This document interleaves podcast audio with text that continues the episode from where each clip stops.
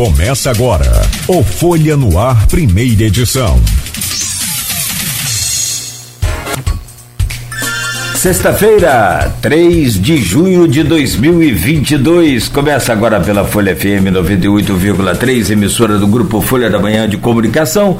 Mais um Folha no Ar. Para abrir esse programa de hoje nas entrevistas, deixa eu trazer aqui o bom dia do Adriano Moura ele é professor, poeta e dramaturgo. Adriano, muito bom dia, honrado e muito feliz com sua presença aqui nos nossos estúdios. Seja sempre bem-vindo. Bom dia. Bom dia, obrigado, obrigado a vocês, né? Ah, isso aqui é voz boa, tá vendo? Obrigado aos ouvintes da Folha da Manhã. Chega pra pertinho aqui, dá um bom dia aí com essa voz bonita aí pra. Bom dia, bom dia e obrigado a vocês, né, que nos recebem aqui mais uma vez. E aos ouvintes também, né, da Folha.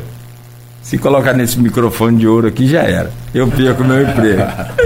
Bom, seja bem-vindo, tá, Adriano? Vamos explorar esse talento seu aqui hoje. Outro que vamos explorar também o talento não diferente é o, o Matheus Nicolau, que é músico. Matheus, bom dia.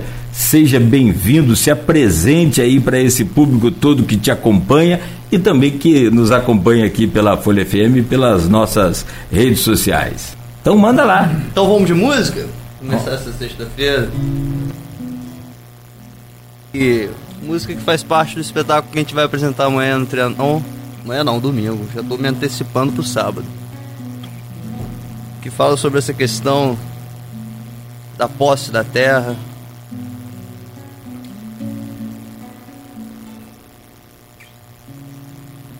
No princípio era o verde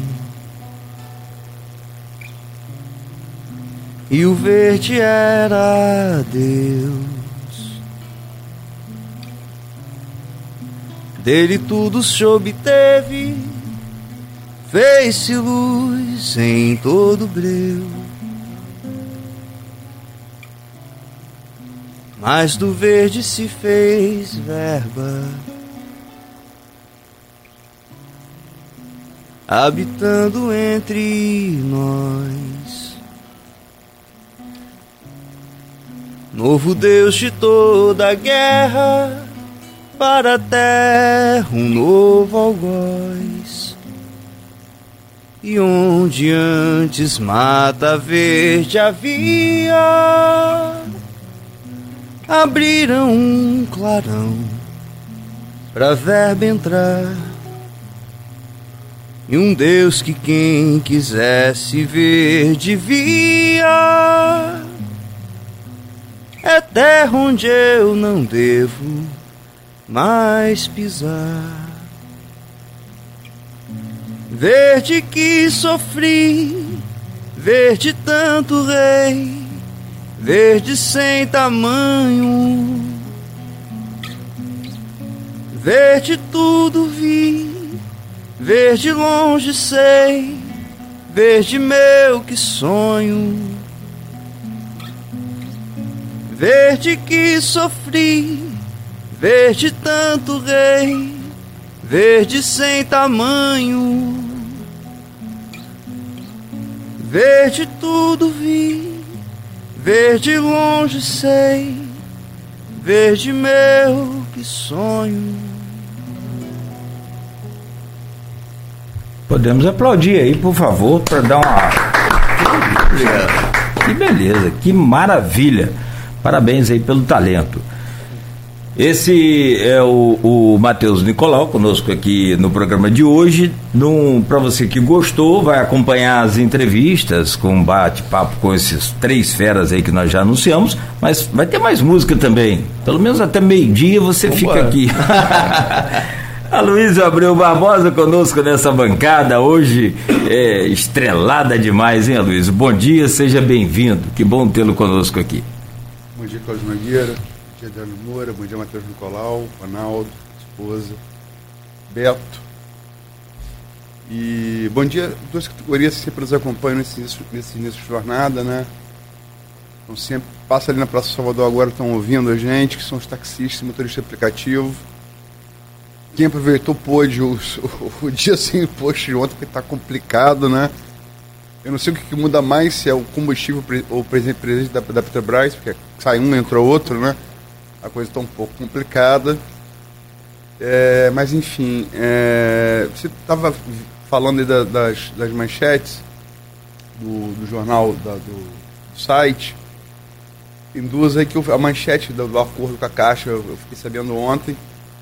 E também esse negócio que a gente vai falar um pouco no final aí da.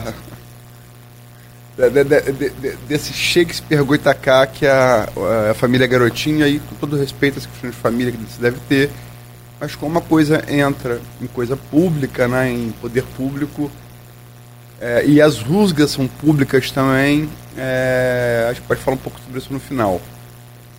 Mas aqui a gente trouxe é, tanto o Adriano quanto o Matheus, daqui a pouco o Ronaldo, para falar um pouco desse final de semana cultural que vai ter aqui em Campos. Muito bom, tem uma, uma, um livro sendo lançado na, no sábado, muito bom, tem uma peça estreando no, no, no domingo, autores locais, músicos locais, isso é muito bom. Isso mostra que depois dessa pandemia terrível aí, a arte ainda respira. Vamos começar com a peça. Adriano e Matheus, eu sei que conheço vocês há algum tempo, sei que é parceria antiga.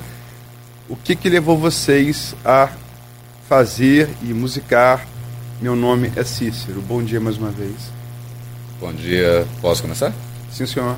É, então, é, já há um tempo né, que a gente tem, eh, eu particularmente, né, tem tido a necessidade de fazer algum espetáculo teatral que repensasse um pouco da história da cidade, né, da memória da cidade, mas não a partir da memória de Usineiro ou de Barão, que sempre quando falamos de memória né, histórica de Campos, volta-se sempre né, para o tempo dos solares, né, para o tempo dos barões, né, para o tempo dos usineiros, e eu queria contar uma história que partisse de uma outra perspectiva, que partisse de uma perspectiva mais periférica, social, histórica e economicamente falando. E eu tive acesso à, à história do Cícero quando eu trabalhei numa escola da rede municipal que era dentro do assentamento Zumbi dos Palmares. E naquele momento eu percebi, não, é essa história que eu vou querer contar, né? vai ser esse meu próximo espetáculo. E eu e o Matheus já temos, né, já há um tempo, um projeto de, de fato, né, compor um espetáculo musical com canções originais, né, com uma dramaturgia original. Embora esse espetáculo tenha começado sem a nossa parceria, né, no Eu entrei, início, eu entrei com o carro andando já. ele entrou com o carro andando. As músicas não eram originais, eram músicas né, já do cancioneiro popular brasileiro. E aí depois, por vários atravessamentos né, que todos nós vivemos ao longo de 2020, por conta da pandemia, o elenco inicial né, se dissolveu e a gente retomou, eu retomei a produção em 2021, já retomando também a parceria com o Matheus, que propôs a composição de músicas originais para o espetáculo. Né? E a gente criou uma outra dramaturgia a partir de então. Mas, assim, a princípio, né, o que motivou mesmo é essa necessidade de começar a contar né, a história dessa cidade sob outras perspectivas e não apenas sob a perspectiva né, de figuras hegemônicas né, da economia e da política. Matheus, eu, eu, por acaso, eu estava na quarta-feira sendo Pontal e com quantas conchas faz um verso lá do litificador de poesia do Adriano, que já entrou, já saiu, tava na peça, mas aí Adriano e Ives brigaram. Cap, Capi morreu, eu vou revelar os bastidores. Capi, Capi morreu. Bota na pedra. Infelizmente, e, e Ive e Adriano tinham lá as diferenças dele. Dois bicudos não se beijam. E tirou o, o poema do Adriano da peça. Infelizmente, Ive também morreu. Agora a gente tá, botou alguns dos poemas e botei com quantas conchas de novo. E aproveitei, Álvaro tirou quarta-feira, Álvaro é, Man- Manhães. grande música. É, tirou, é, e eu fiquei ouvindo e tal. Eu tinha ouvido com você. É, essa passa. E, e- e é realmente um poema difícil de musicar. Difícil de Quase musicar. todos daquele livro eram difíceis de música. É, como é que vem essa parceria com o Adriano? Como é que isso, desembocou é, em Meu Nome é Cícero? É, essa parceria começou tem uns 15 anos, né? Essa- esse primeiro livro tem, já tem 15 anos. Adriano foi meu professor, né, no Alfa. Na época eu era no ensino médio ainda. E dessa vez é um pouco diferente que eu eu estou fazendo as letras, então acaba sendo mais confortável para mim. Porque musicar as poesias de Adriano é sempre um desafio. Pessoas também foi mais tranquilo por ter um, um repertório vasto, né? A obra do Pessoa é muito grande, então eu tinha como escolher o que eu iria musicar. E dessa vez eu acho que foi o processo mais tranquilo para mim, por estar sob minha responsabilidade tanto a letra quanto a melodia. Então eu fui construindo as duas coisas no meu processo natural de composição. E é interessante que dessa vez a música, a obrigação da música era contar essa história. Tinha que trabalhar para aglutinar essa ideia dentro de uma, de uma linha melódica, do encadeamento rítmico. Então o desafio ficou por parte disso, mais por parte da temática e de contar até essa obrigação de contar a história do que esse desafio de transformar a letra em algo cantado. Né? Vocês considerariam a peça que estreia no domingo um musical? Sim, não, por quê? É, é assim, em tese sim, né? É um espetáculo né, que é musical por conta de grande parte da história né, ser cantada né, pelos atores em cena, né?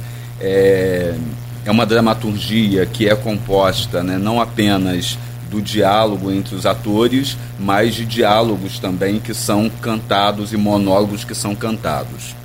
A única questão que eu tenho feito ressalva né, em relação a isso é porque é um espetáculo que mistura diferentes gêneros do teatro. Então, além do teatro musical, a gente tem ali um pouco do teatro épico, a gente tem um pouco do teatro documentário também, o que não é comum numa peça musical convencional, né, no sentido tradicional do termo. Mas, assim, numa falta de classificação quanto ao gênero, que atenda né, a essas especificidades desse espetáculo, a gente o classificaria como um espetáculo musical. Né? Justamente por isso, né, por haver essa fala cantada né, pelos atores em cena. É, não deve ser. É, eu não sei porque é aquela história. Você perguntar a Romário se é fácil fazer gol, claro. Perguntar ao Divan, ele vai falar que não, claro, cada um na sua posição. Eu não entendo, ô, ô, Matheus. É, é, você musicar um, um, poema, acredito sim, ser muito difícil. Mas musicar uma peça não é muito mais difícil, não, cara? Não, cara, porque tô... as possibilidades são maiores, assim. É... Você, tem, você fica mais livre, É, né? fica mais livre. Que quando você tem um poema, principalmente um poema que já, já tá ali rígido, você tem que seguir aquela forma, é, é mais complicado para você criar uma linha rítmica nesse poema. Principalmente que o Adriano não é um poeta. É por favor, professor. É um poeta que é, tem assim uma regularidade métrica. É, né? não tem uma regularidade é. de rima também.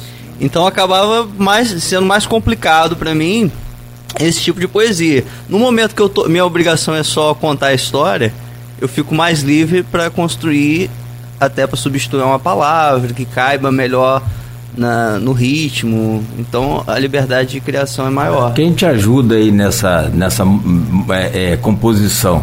Aloysio, Adriano. não, nessa Aloysio parte... entra com a poesia? nessa não, parte. Eu não, não você não. trabalho de parceria não, ainda não, ainda não, Luiz. Podemos pensar em alguma coisa. É. Eu, eu escrevo às vezes com rima com métrica, eu vou, eu acho que vou te facilitar. Ah, é, isso aí ajuda bastante. Mas eu tenho um, processo muito solitário mesmo. Bem... É porque o, o, o, grande, a grande dificuldade, eu acompanhei um tempo muito essa questão de música, o sertanejo na década de 90, que estava. Né, a sertaneja, né? Era um, um, uma dificuldade dos músicos, e aí entrava aquele Zezé de Camargo do Centro, que eles são autores. É. Então, ele tem a Nara Leão, que é uma baita de autor, então, mas assim, a grande dificuldade do músico manter o sucesso, ele faz um sucesso depois ele não tem um segundo, a sequência, justamente por causa da autoria. Depende de parceria, depende dos. A matéria-prima dele vem de fora, não vem dele. É, mas na verdade, quando você está falando de sucessos radiofônicos, né? Aí você entra em outra, outras questões. Que às vezes o cara faz muitas músicas, mas que não necessariamente serão sucessos, assim, serão tão palatáveis ao público em geral. Então, você, provavelmente, Zé Camargo deve ter mais 500 músicas que não foram sucesso, né? É, essa história, como, como você perguntou, Matheus, é, e recorreu à ajuda do Adriano para responder, porque é a área do Adriano, né? É a, história, a, a poesia e música, ela, elas eram uma coisa só, uhum. né? era uma coisa só. A música, a música ali no. A partir, tudo, tudo a partir de bar, ela, ela se separa, ela vira uma coisa própria. E o nosso amigo Alto Whitman dá a resposta no século XIX ficando verso livre. Mas esse é outro papo. Eu queria falar sobre Cícero.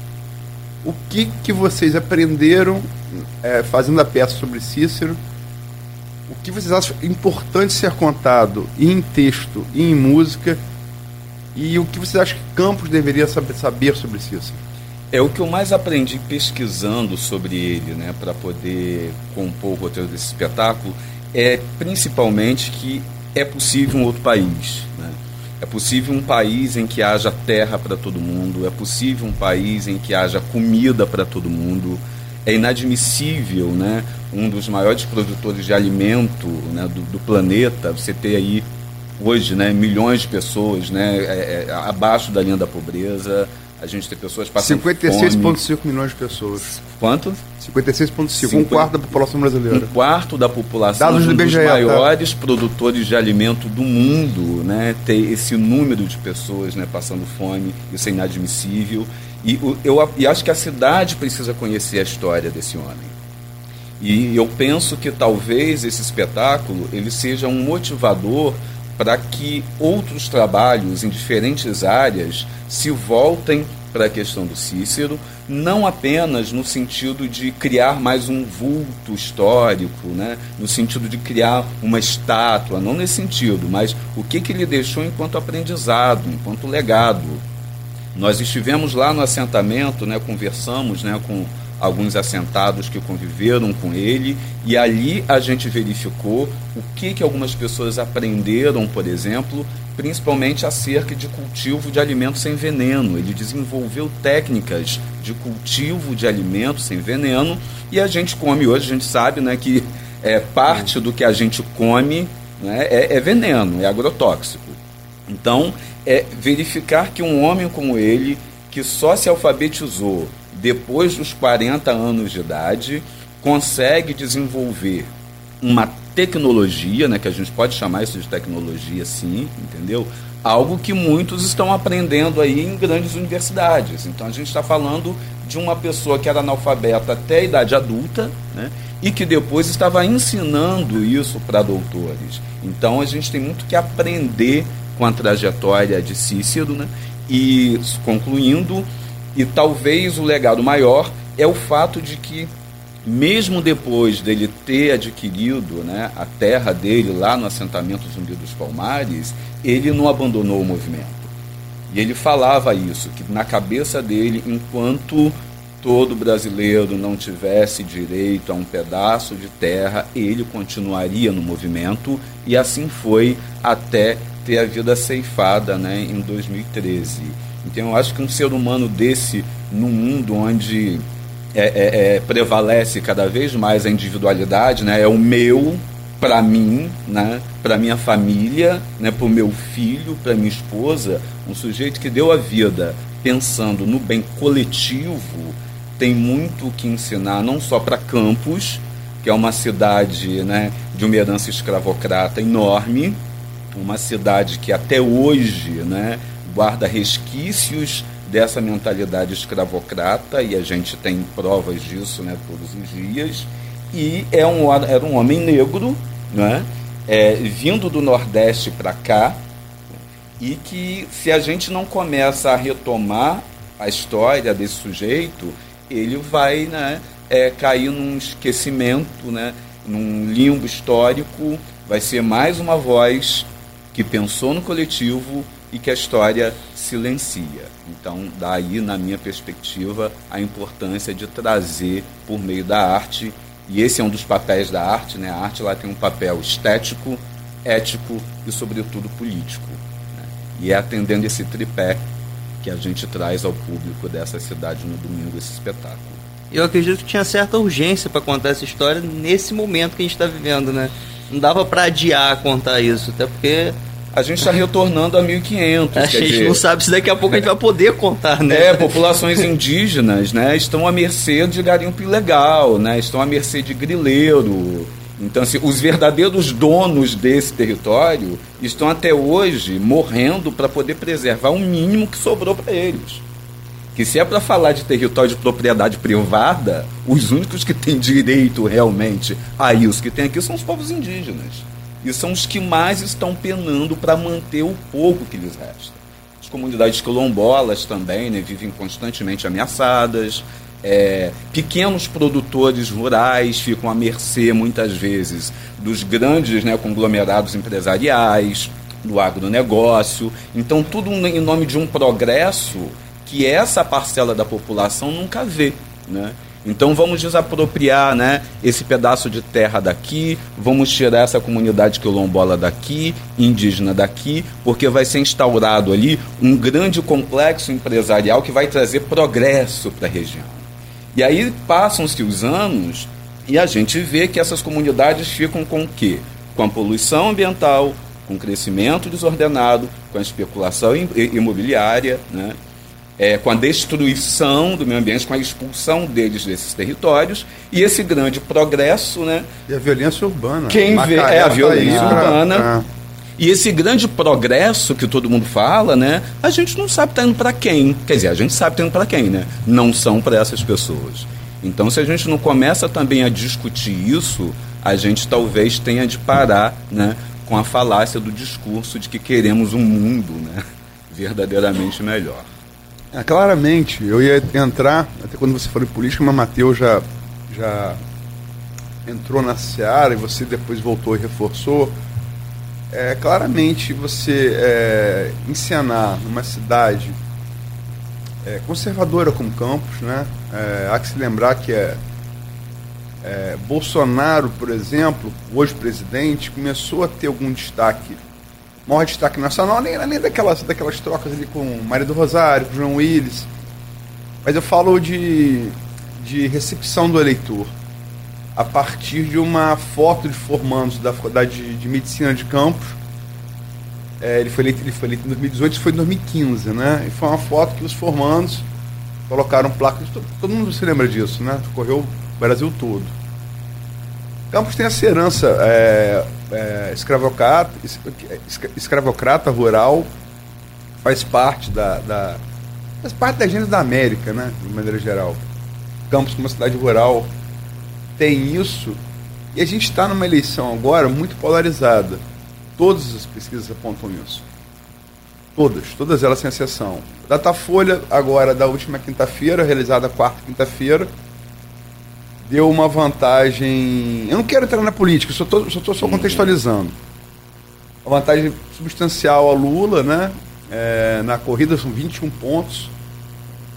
21 pontos é voto pra caramba, 21 pontos no universo de 150 milhões de eleitores aptos a votar, segundo o TSE registrou em abril. 21 pontos é um estado de São Paulo de vantagem. O estado de São Paulo é o maior colégio eleitoral do país. Para ser mais sincero, são 21,5 milhões de votos e São Paulo tem 22,6 milhões de eleitores. É muita diferença. A peça, nesse contexto todo que eu estou detalhando aqui, é também um ato político? Sim, por quê? Sim, eu acho que é, é, é um ato político, inclusive o Matheus falou isso anteriormente, né, principalmente neste ano, porque é o momento da gente discutir essas problemáticas, quer dizer, isso já vem né, de, de, de décadas, mas justamente pelo fato de, no atual governo, é quando né, a violência aumentou, né, principalmente contra o governo essa, federal. É, do governo federal.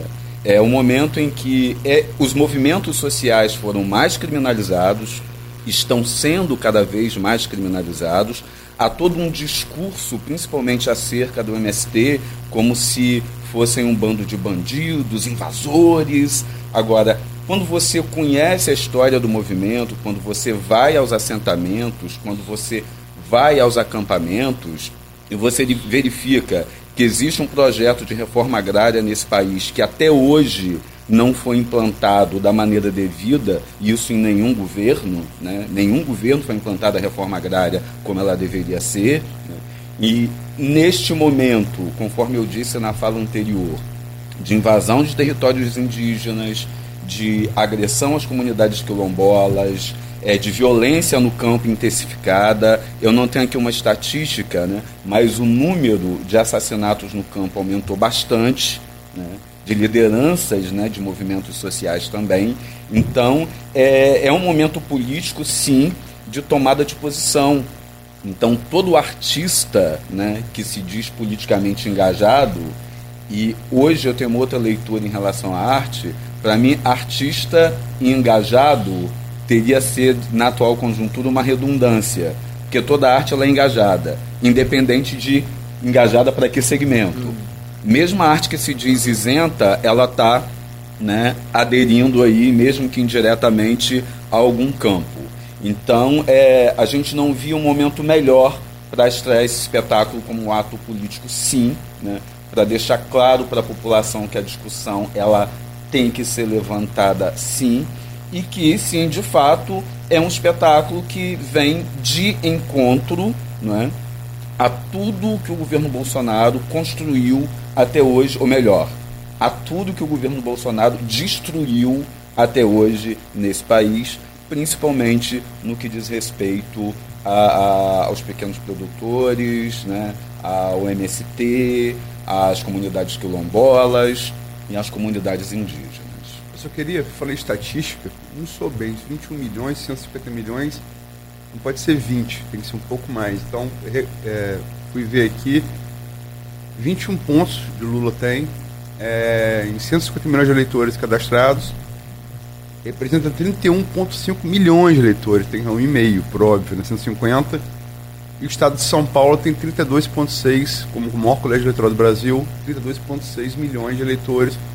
Portanto, Lula tem um pouco menos que o estado de São Paulo de vantagem, segundo a Datafolha, para Bolsonaro. Matheus.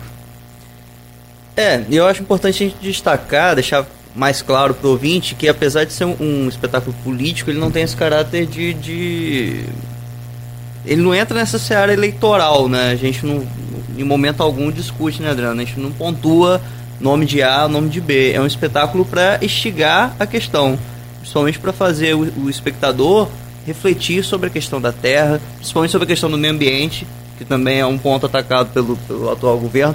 Apesar de todos os pontos é, que a gente debate é, são contra o atual governo, né?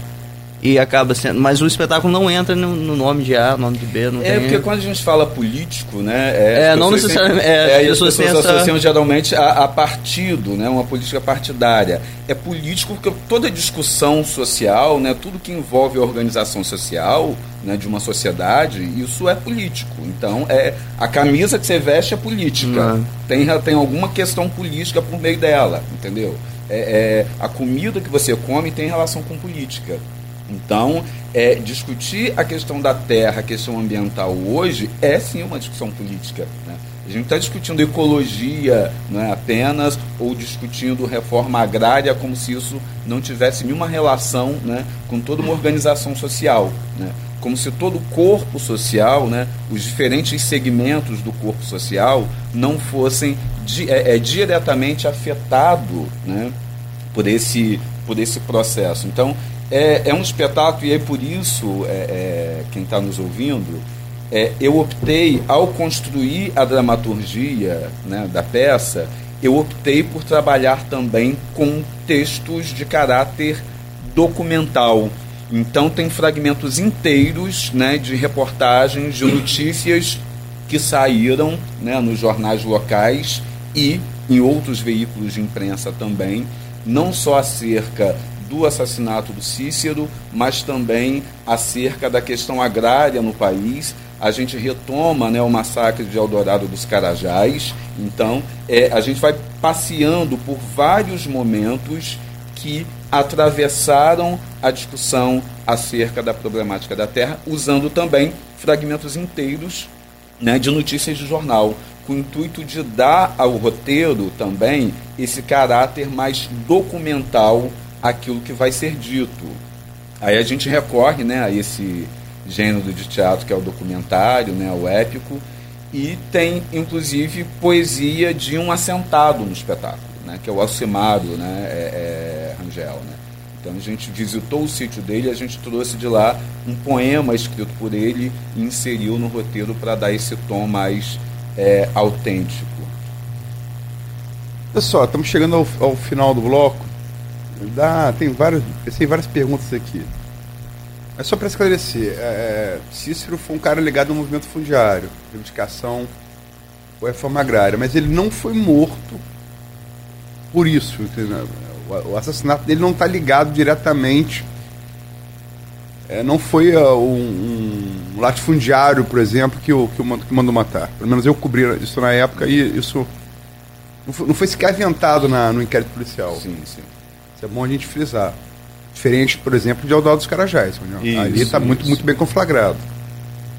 E a segunda coisa, sem ser da questão política, quando você faz como protagonista alguém do MST, você está tá mandando uma mensagem clara. É, a gente discute muito hoje no governo Bolsonaro, e eu vou voltar a ser diapasão político, se vocês me permitam. É, e me parece que desde 7 de setembro do ano passado riscou-se uma linha no chão. Né? Você vai respeitar as instituições. Tem que respeitar. A CIA já mandou recado. O governo Biden mandou recado aqui para o Bolsonaro. Né? Tá aí o caso da Ucrânia. Né? O que acontece quando alguém risca linha no chão. Esperemos que isso não aconteça aqui. Mas é preciso lembrar que a MST já invadiu o Congresso Nacional. Né? Isso está na peça, como é que vocês veem isso? É, a, a questão da peça, conforme eu falei, ela parte da trajetória do Cícero especificamente. Né? Então, é, ele fazia parte né, do movimento Sem Terra, né, do MST, mas a gente não entra né, em especificidades do movimento especificamente. É a partir da trajetória dele a gente discute essas outras questões. Né? Mas a gente não, a gente não biografa episódios né, dele no, no MST, ou o espetáculo não se volta para documentar né, o percurso do MST até hoje. Mesmo porque um espetáculo de mais ou menos uma hora e vinte, uma hora e vinte e cinco, não daria conta né, de discutir todas essas questões né, de forma mais aprofundada. Agora, em relação a essa linha, né, essa linha que se demarca, eu diria, inclusive, é um dos textos que abre a peça e em que o personagem diz que desde que o primeiro homem olhou uma extensão de terra e disse é minha e ergueu-se a primeira cerca. Então esse risco. Jean-Jacques Rousseau. É, Rousseau. E esse risco, Luiz, foi atravessado desde o momento em que 1500, né, os europeus foram os primeiros a, a, a, a atravessar essa linha. E fizeram uma linha, Tordesilhas. Isso. E até hoje, né, nós chamamos invasão de descobrimento. Né? O que houve né, nesse território pelos portugueses não foi descobrimento nem foi chegada, foi invasão. Né? E desde essa invasão está tudo distribuído de forma errada. Há no norte desse país proprietários de terra que são donos de uma extensão de terra do tamanho de uma cidade como Campos. Então a gente achar que não tem nada de errado, né? Então, assim, não estou aqui né, entrando no meandro disso, só estou pontuando é que essa linha já está atravessada há muito tempo. Só que, infelizmente, historicamente nós sabemos que há aqueles que sempre tiveram a permissão para atravessar essa linha, entendeu? E outros que não tinham a permissão para atravessar essa linha. Tanto que a gente sabe, né, a gente verifica aí, né, quando é que um determinado grupo né, é, invade né, um determinada uma ou ameaça invadir uma determinada instituição e as autoridades ficam ali fazendo cara de paisagem, né? Tipo assim, deixa o couro comer. Quando é um determinado grupo, ah, olha lá os bandidos, os vândalos. Né? Então, é, eu concordo com você, as instituições todas né, têm de ser né, né? Não estou aqui defendendo nenhum tipo de, de, invasão do Congresso. de invasão, não isso, mas que a gente precisa repensar a nossa história, a gente precisa, porque esse país é resultado de invasão. Né? A gente está falando contemporaneamente da Rússia em relação à Ucrânia, né? e a gente é, é, não tem aí né, vários outros exemplos de invasões. Estados Unidos já invadiu sei lá quantos países, né? É, é, a Europa se ergueu à custa de invasão. Né? Então nós somos resultados disso também, de invasão, e cujos herdeiros dos invasores mantiveram e mantêm até hoje, né, descendentes dos que eles traficaram de África para cá e dos que já habitavam aqui, em condições de subalternidade, de desemprego e de miséria, sem acesso a absolutamente nada. Então, quer dizer, até quando a gente vai achar que a gente vai conseguir resolver os problemas dessas desigualdades que vêm se desenvolvendo desde 1500, só com nota de repúdio, com passeata pela paz, soltando pombo na praça, se vestindo de branco? Ora, em algum momento essas vozes que ficaram silenciadas durante séculos, entendeu? Iriam emergir de uma outra maneira. Né? Que maneira é essa? Acho que só o, o, o, a história né, vai dizer, o julgamento disso, né, a história sempre faz, mesmo que de forma equivocada. Só para concluir mesmo, né, é nesse sentido. Esse risco, essa fronteira foi atravessada desde 1500, quando tudo começou errado nesse país e se estende até hoje. Então, entendo e defendo que esses movimentos com todas as suas contradições, eles são extremamente necessários, entendeu? Para que a gente consiga pelo menos repensar essa história. Mas que fique claro, você não defende invasão ao Congresso Nacional. Não, não defende invasão de absolutamente Por ninguém. não, não estou aqui defendendo invasão, né? Deixa eu rapidamente avançamos o tempo e o, o, o interessante aqui é não só ouvir vocês com toda a, a, explicação sobre a peça, mas também ouviu essa fera que está cantando aí, que é o Matheus, e precisa cantar mais pra gente, tá, Matheus? Mais uma música. É, mas só, só, mais uma perguntinha aqui. O Aloysio perguntou muito bem sobre a, o cunho político. Deixa eu perguntar sobre o cunho jurídico. Vocês pensaram em alguma coisa assim, tipo justiça pela morte do, do, do, do Cícero, ou isso vai ser uma consequência da peça, isso vai dar mais é, publicidade ao, ao crime, essa coisa toda? Essa questão da, da, da impunidade, ela está clara né, na, na, peça, né, porque ele trata da, dessa trajetória política dele e o assassinato dele tem relação né, com essa trajetória. Né? E até por uma questão, né, vamos dizer assim, para não é, absolvição né, dos acusados, a gente alude à impunidade, né?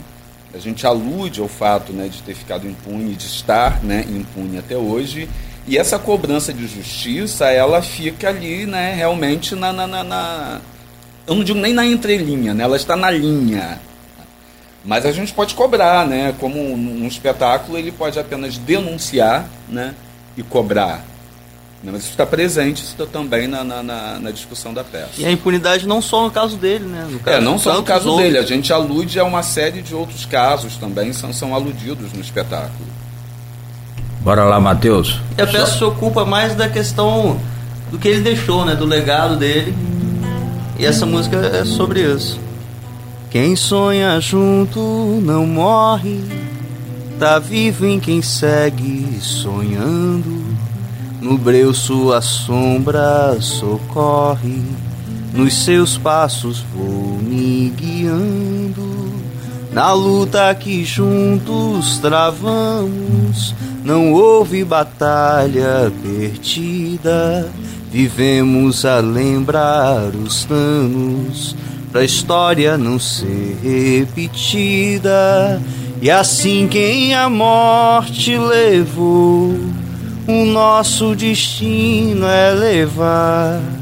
Não há o que pare essa dor, e nem dor que vá nos parar.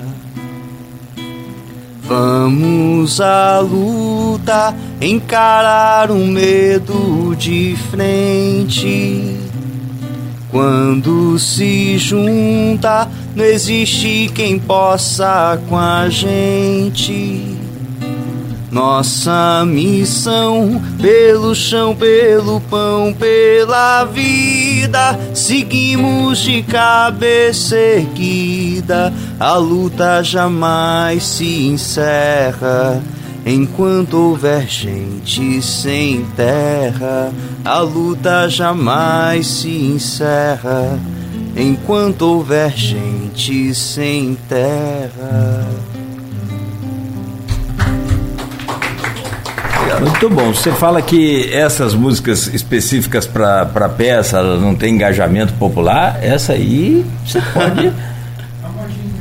É uma. É, é quase um, eu falo que é um samba cansado. Cansado. Samba quem Muito tá show, lutando por muito muito show. tempo. Mas você fala a, melodia dela, fácil, gostosa de ouvir. Então, isso foi uma preocupação que eu tive na hora de construir, que as letras deveriam ter uma melodia que casasse com elas para ficar natural na fala, como se fosse falado, né? Sim. Então as músicas têm. Eu tento me aproximar ao máximo disso. Muito bom. Bom, são 7 horas e 53 minutos, como é até meio-dia, né? Então não não estamos tão atrasados. bom, rapidamente aqui para o intervalo, peço-lhes. Risca a linha ali pra gente. Vocês não são convidados, mas eu e o Nogueira estamos mal nessa linha. Rapaz, do jeito que o homem está correndo. Não dá nem passo- correr dele, Passo né? nem perto de correr dele.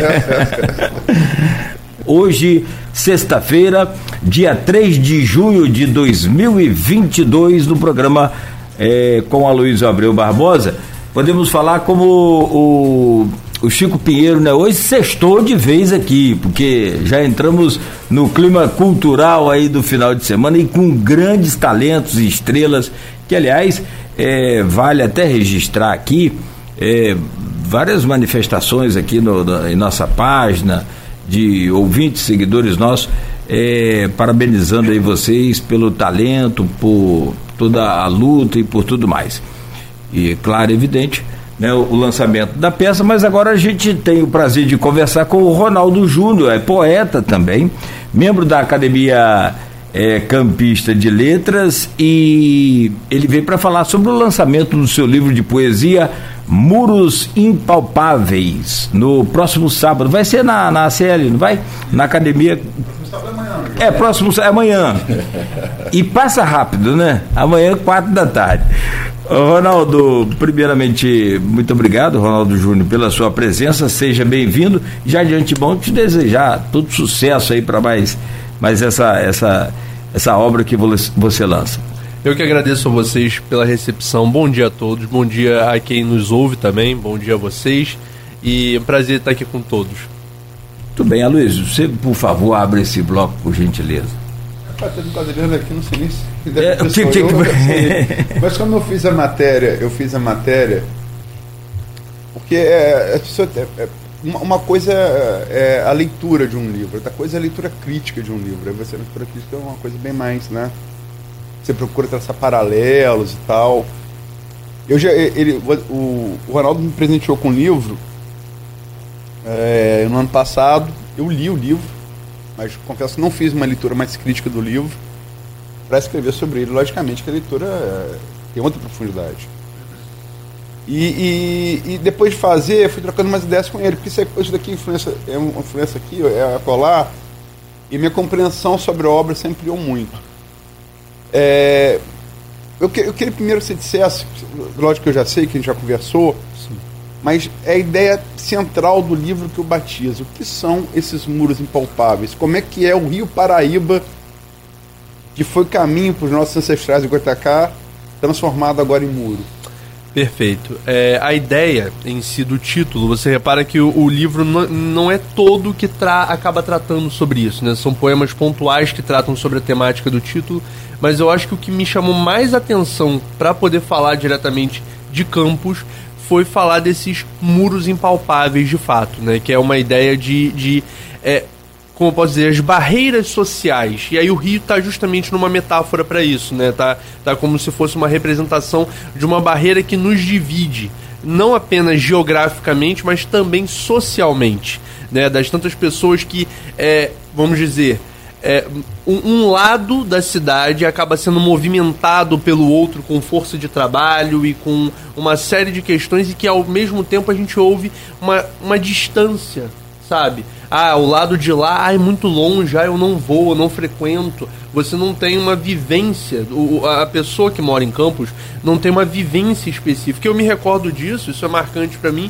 porque eu não sou de Campos. Então, quando eu vim pra cá, a família da minha mãe, por exemplo, que morava aqui, tinha gente que falava assim: Poxa, é, vocês vão morar em Guarulhos?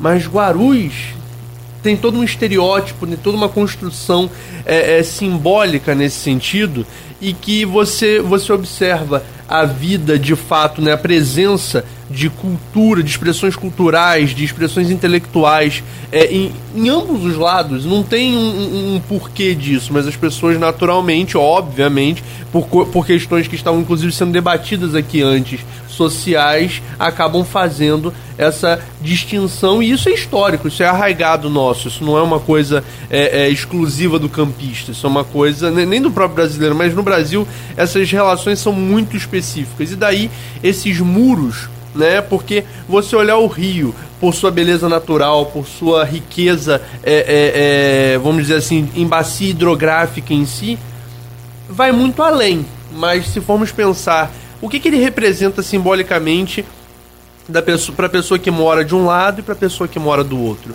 Quais são essas distâncias? O que, que de fato divide? E aí, se você for olhar para as demais relações sociais em Campos, né, uma cidade conservadora, uma cidade até na literatura muito presa a um passadismo de, uma certa, de um certo ponto de vista, se formos pensar dessa forma também, tem sempre aquela coisa do nome, do sobrenome da pessoa, tem sempre aquela coisa, é, você é filho de quem, você. Entende? Tem muito disso. Então, Campos tem essa. É, é, e aí, não é só o Rio, não é só Guarulhos e Centro, é muito além. Tem, tem toda uma questão é, é, de construção mesmo das relações sociais com base em muros. Muros esses que é, são muros invisíveis, daí, né? Muros impalpáveis, muros que é, muitas vezes nós não conseguimos nem sequer superar nessa troca interpessoal por conta disso, né? Por conta dessas, dessas relações. Então, parte disso, pensar campos a partir dessas relações sociais tão é, divididas, porque não? Essas barreiras sociais que são criadas. É, o jornalismo é aquela coisa, o jornalismo é, é, um oceano de conhecimento com palmo de profundidade, né? É uma melhor definição do jornalismo. Mas a gente dá a oportunidade de conhecer muita coisa. Eu lembro que eu tive na primeira equipe que, junto com o saudoso Marcelo Lessa, é, Nain era presidente da Câmara, Sidney Salgado era, era o governo Arnaldo Viana, era secretário de Meio Ambiente, Adriano, vou lembrar o nome, que era delegado da Polícia Federal, o João Marcelo, a gente foi para a primeira equipe que teve lá naquela. De, antes de Brumadinho, né? Que vazou lixívia negra e literalmente com uma praga bíblica transformou o Rio Paraíba e Oceano Atlântico em negros, né? Foi uma coisa, uma imagem bíblica.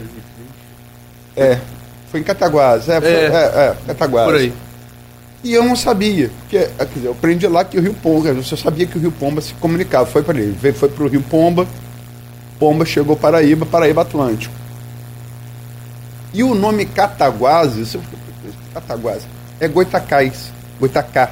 É um, é um, neologismo. Goitacá, Cataguases, Goitacá. É uma variação disso, né? Ou seja, eles, de Minas, eles seguiam o rio, aquilo era estrada para eles, era, era aberto entre um deles. Eles seguiam pelo Pomba e faziam muito isso na, na peracema da tainha. Né? Eles iam pegando a tainha, quando a tainha subia para desovar. Quer dizer, como, em que processo que era estrada para os nossos ancestrais, como o Adriano disse, verdadeiros donos dessa terra, se transformou em muro, inverso? E aí, justamente, é, é, é, eu acho que parte dessas relações, né? parte do estabelecimento de uma elite, né? naturalmente, que acaba sendo, é, é, como eu posso dizer, é, difundida nessas relações de poder. Né? Campos tem um, um relevo, inclusive econômico, nacional, uma relevância muito específica para o país, para a região. Se formos pensar, inclusive, na época do Império, né? é uma coisa bem, bem anterior, né? inclusive a título de imprensa. Você mencionou a própria questão jornalística, né? Campos tem um, um, um histórico é, é, relevante nacionalmente para isso. Mas, ao mesmo tempo, nós percebemos esse estabelecimento de uma elite, principalmente por conta da exploração é, é, agrícola no início e posteriormente uma, uma exploração aí agora mais recente das próprias questões de petróleo, né, uma série de, de construções que vão fazendo e percebe-se que essas relações de exploração do trabalho, essas relações de exploração, é, é, de, de, concentração de riquezas, de uma série de coisas, que, que, é uma coisa, eu digo, repito, não é uma coisa exclusiva de campos, Mas ao fazer essa distinção, essa divisão social com o próprio rio, né, é perceptível que o lado de lá, por ser mais periférico, Guarulhos, né, no caso, é por ser uma área mais periférica, uma área que concentra boa parte da população é, com menor renda, com menor faixa de renda no município. Tudo isso acaba fazendo uma construção estereotipada, preconceituosa, discriminatória de, de entre as pessoas. E aí isso se estende para as outras relações. Então eu acredito que para além do, do, do, fluxo do rio, para além da beleza natural do rio, para além dessas questões, a gente tem que pensar o, o, o, o a simbologia, a simbologia que é criada dentro do campi, eh, né, entre os campistas, entre as pessoas e, portanto, é, eu, eu, percebo isso. Essa construção é, se dá por uma série de fatores sociais e históricos que acaba, acabam chegando no que nós somos hoje, né? A herança escravocrata, que também tem a ver com isso, do que a gente estava conversando, estava conversando antes. É, inclusive, eu ficaria tranquilamente ouvindo vocês por muitas horas, estava interessantíssimo o papo.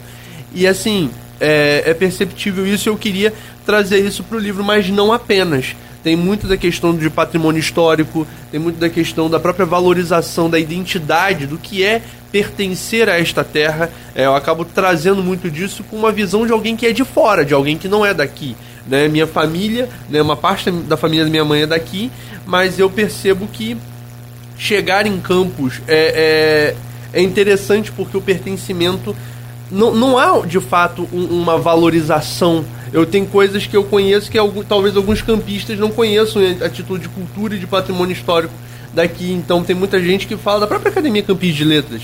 Né? Ué, mas aquilo ali funciona, aquilo ali tem alguma coisa. E aí também tem outras barreiras sociais que, que alteram isso, porque tem toda uma questão da, da elitização da cultura e da expressão literária representada ali, mas, enfim, são questões que a gente coloca e, e da apropriação desses prédios, da apropriação desses espaços, quem é que de fato se estabelece, habita, pertence a esses lugares. É, é, eu acho que passa por isso também a obra, né, nesse caso. Eu tenho mais, mais algumas questões, mas eu, aproveitar que a Adriano está aqui.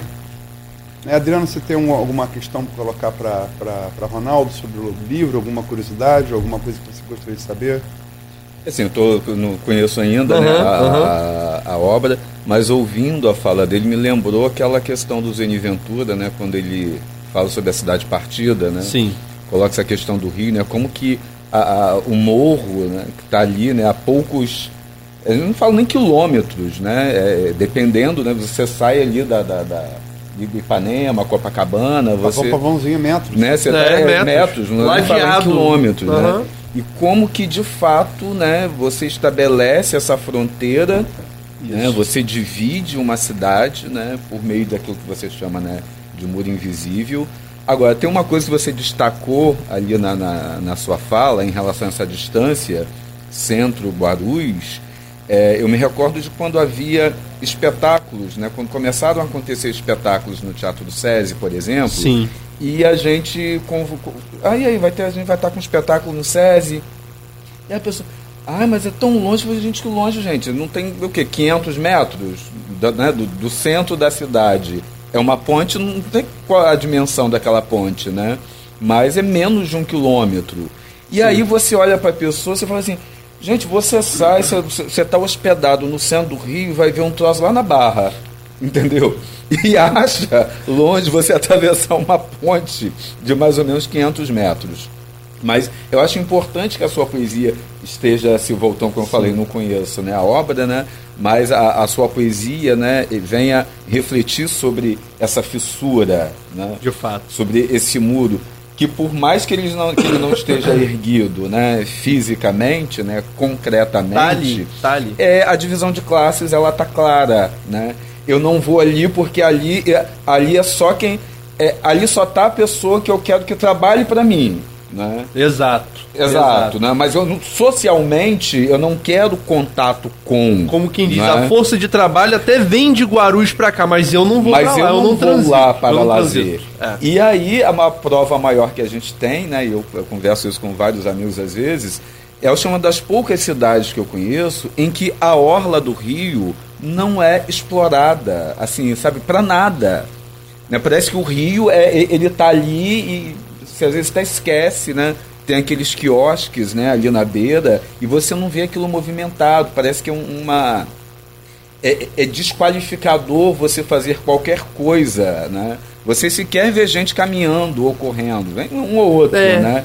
Então, assim, é um desprestígio né, para esse monumento E natural. por que não os estereótipos da violência, os estereótipos. E não só estereótipos, talvez os fatos também de alguns de algumas de relatos e tudo mais que nós temos, mas as pessoas criam uma visão de que o simples fato de atravessar a ponte cria riscos, cria. né? E, e é, um, é um lugar que aí a pessoa que faz parte de uma certa elite ou se considera como tal, ela não vai frequentar, ela não vai e aí isso é uma, é uma quebra de barreira que a gente tem que pensar, inclusive culturalmente, é, na expressão artística. Como você mencionou, o Teatro do SESI, já vi espetáculos assim, sensacionais ali, mas é, musicais, teatrais, mas é, é, o fato de estar lá cria essa limitação, cria essa fronteira, né, essa barreira ali entre as pessoas. Isso me incomodou. E aí, a nossa pesquisa, eu acho também interessante a gente ressaltar isso, é, eu sou bolsista do Adriano no, no, no, IF, né? Eu sou aluno do Adriano. É, é, e a gente está pesquisando é, justamente sobre a Lúcia Miners. É, os signos da cidade, né? Isso. A gente tem um projeto né, em que a gente estuda alguns autores campistas, né, sob uma perspectiva né, de, que a gente Sim. chama de ecocrítica. A Lúcia Miners né, é uma das autoras né, estudadas por nós, principalmente a, os poemas que compõem o livro dela inédito chamado Paraíba de Mim. Né? E aí a gente tem o que a gente chama de são os signos da cidade. Né? O rio é um signo da cidade. O rio é um elemento, né? é, é um fenômeno natural uhum. que ele representa a cidade. Então, Exato. pensar como é que os sujeitos lidam né, no âmbito não só apenas material, mas também simbólico, simbólico uhum. é de extrema importância, porque uma das coisas que mais nos diferenciam né, das outras espécies é esse caráter do simbólico, da produção da cultura. Né? Então, como é que simbolicamente a gente lida, que em termos materiais a gente já sabe como é que nós lidamos exato, com o rio. Exato. Agora, como é que simbolicamente a gente lida né, com esse fenômeno que atravessa a cidade? Como é que ele atravessa a gente, como é que nós o atravessamos? E como é que ele cria né? essas barreiras no final das Exato, contas? Né? Então eu é. digo que é, estar nessa pesquisa também contribui. O livro é anterior à pesquisa, sem dúvida, mas é, posteriormente, eu cheguei a escrever, produzir por conta da, o Paraíba de mim, né, a obra Paraíba de mim, que acabou é, é, na divisão do, dos estudos dos trabalhos, eu, eu fiquei com essa parte de analisar a obra da Lúcia com o Adriano. É, essa, essa questão do Paraíba de mim também me atravessou é, de uma forma muito específica, porque eu já tinha feito um trabalho sobre a cidade pensando, né, o próprio título acaba retratando essa questão do Rio, mas não apenas, como eu já ressaltei, e acaba e acaba que o Paraíba de mim é uma obra extremamente voltada para, para o local, para a questão local, e, e eu fiquei tantas linguagens, tantas coisas que nós podemos extrair do Rio, especificamente, como a Lúcia fez. Então eu achei assim, isso é, acaba também construindo em mim essa noção de que falar sobre campos na minha literatura, escrever sobre campos, é uma construção é necessária até para a gente tentar justamente debater essas barreiras, levantar esses debates na literatura, porque às vezes a gente vai falar num, num artigo, a gente vai falar num, num, num, outro gênero que acaba criando é, é, é mais sisudo, é mais distante ainda. Só que a literatura eu acho que consegue, por meio de mecanismos retóricos, até mecanismos é, é, mais facilitadores, às vezes, por que não, trazer isso né, de uma forma mais livre. Daí a poesia acaba sendo um, um, uma expressão é, é, pela qual eu optei para fazer esse debate. É, tem várias questões para colocar. Você, ouvi você falar, Ronaldo, Adriano também. É, você tá, isso é comprovado fisicamente, né? Você vai falar da baronesa, a parte que dá para a estrada, a estrada, a estrada terrestre, era os fundos do lado da baronesa. A entrada principal do lado da baronesa era para o rio. Isso é muito bem definido por Gilberto Freire, nosso grande sociólogo, né? É, as casas brasileiras, até o século XIX, se abriam os rios. No século XX, viraram-lhe as nádegas. Essa frase de Gilberto Freire é é fantástica. E acho que tem muito a ver com, com o Rio enquanto personagem. Acho que o Rio tá para o livro do Ronaldo como o Cícero tá para a sua peça. É, é, é, o protagonista, né? Sim. É, agora, eu quero entrar numa questão um pouco de estilo, se vocês me permitem. É, nós três que escrevemos, nós três somos poetas, cada um tem seu estilo, desenvolve a partir de determinadas influências, de leituras. É, é, é, e, e, o seu estilo de poesia pareceu. É, é, é, quase uma prosa. É quase uma prosa. Tem autores que são geniais fazendo isso. Drummond, Cavafes, que eu, que eu, que eu tipo, uhum. vi muito. Vi muito até imagens isso é engraçado que você não, não Interessantíssimo conhece. É, é, isso. Eu, eu, fui procurar depois para me aprofundar, porque. O Cabral também tinha essa coisa da. da, da de, de, sim. É, é, sim. Como é que você chegou a esse estilo? É, tanto por leituras, eu, mas eu acho também que vai muito do, do da forma de raciocinar.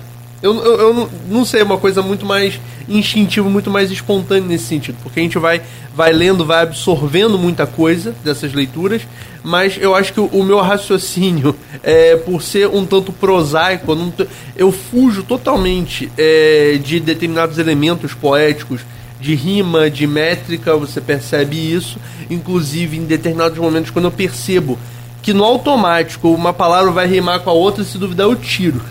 Então, porque eu não quero a presença daquele, daquele elemento sonoro em determinado, determinado momento.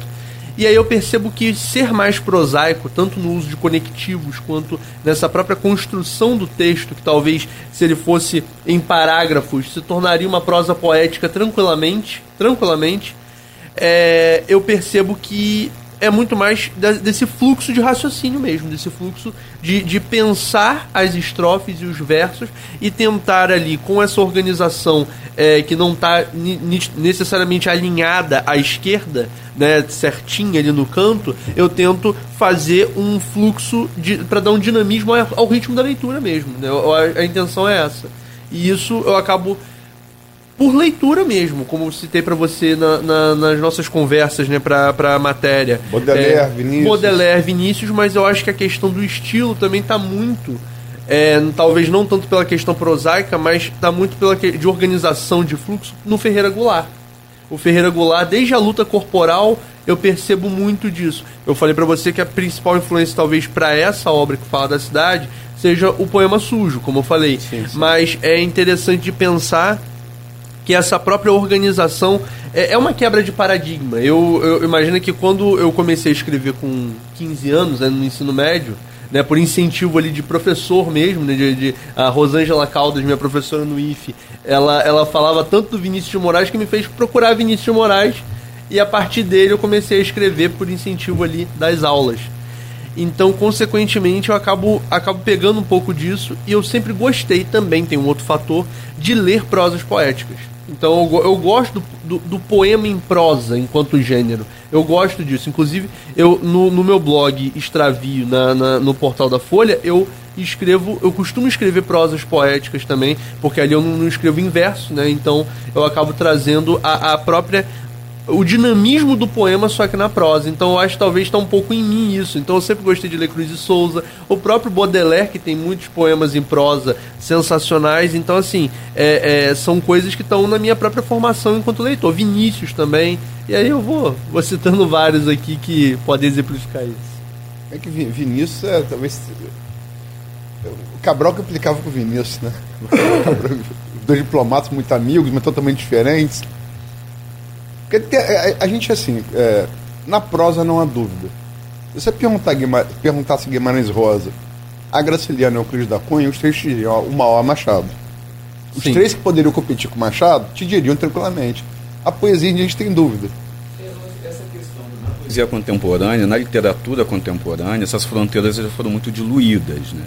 Porque a gente tinha até o século XIX, né, tudo muito bem delimitado, né? O que era prosa, né, o que era na realidade, não é o que era prosa, né? o que era é, é, verso e prosa, o que era, por exemplo, poesia e romance, o que era o texto teatral, o romance, o que era o poema. O modernismo aboliu um pouco essas fronteiras. Então, a gente encontra, por exemplo, é, é, romances que se valem não só da linguagem poética, né, no sentido né, é, é, estilístico, é, é, linguístico, semântico, né, mas a própria estrutura né, de, da própria poesia, até a própria Sim. poesia metrificada, você vai ter romances que se valem muitas vezes dessa linguagem. Exato. Ou poemas que vão se valer muito da linguagem né, da prosa, do romance, do conto, da crônica. Então, até difícil, às vezes, lendo determinadas obras, você classificá-las exatamente. Isso é o que? Isso é poesia? Né? Isso é, é, é o simples prosa. fato de estar em verso Isso é, não po- é, é não poesia. é, que às vezes cria esse mito, né? Basta estar em verso que vai ser poesia. Não vai, você pode colocar uma bula de remédio em verso. A gente entendeu? tem- E não a vai ser poesia. A Né? gente não tem noção. É, é- é engraçado se você ler os primeiros críticos. É, a verdade é a seguinte: poesia, ri- é, rima é, métrica, né? É, ritmo permaneceu. Isso vem desde Homero, desde Exíodo. Sim. Né? Com uma função até mais musical, talvez. É, é- é um fundo musical para contar a história. Até Exato. porque as pessoas eram- Gente, não, não existia língua escrita. E as pessoas. Até era- pra decorar era fica mais fácil. é, ela- né? Até pra, pra Quantas você... letras de música você decora? Quantas poesias você decora? Muito mais letras de música. Exato. Quer dizer, a música se separa, ela ganha vida própria. Mas quando você vê o auto que quer que é o criador do verso livre, eu acho que ali está a gênese de todo o modernismo. Né? O Whitman é o pai Concordo. de tudo. Né? Cara, quando você olha os críticos do- do- dos Estados Unidos do século XIX, que jossa é essa? O que, que é isso? Porque isso não tem rima e não, e não tem métrica. Mas também isso claramente não é prosa. O primeiro cara que, que fala, não, isso é a nova poesia e tal, é um. O, aquele romântico, que ele vem do romantismo e tal, é. Ai meu Deus, fugiu o nome dele agora. Filósofo transcendentalista deles, é. Vou lembrar daqui a pouco, agora me deu, um- fugiu o nome Lembra dele. a obra. É, É. não, ele falou, isso é o caminho, esse é o novo caminho. E aí você vai depois, aí vai Lorca, vai, vai Pessoa, vai. Esses caras, né? O Cavafos que eu já citei aqui.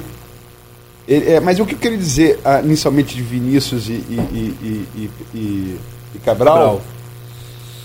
Cabral falava assim, Vinícius, o dia que o Brasil tiver um poeta com a minha disciplina, com a sua criatividade, a gente vai ter o machado da poesia.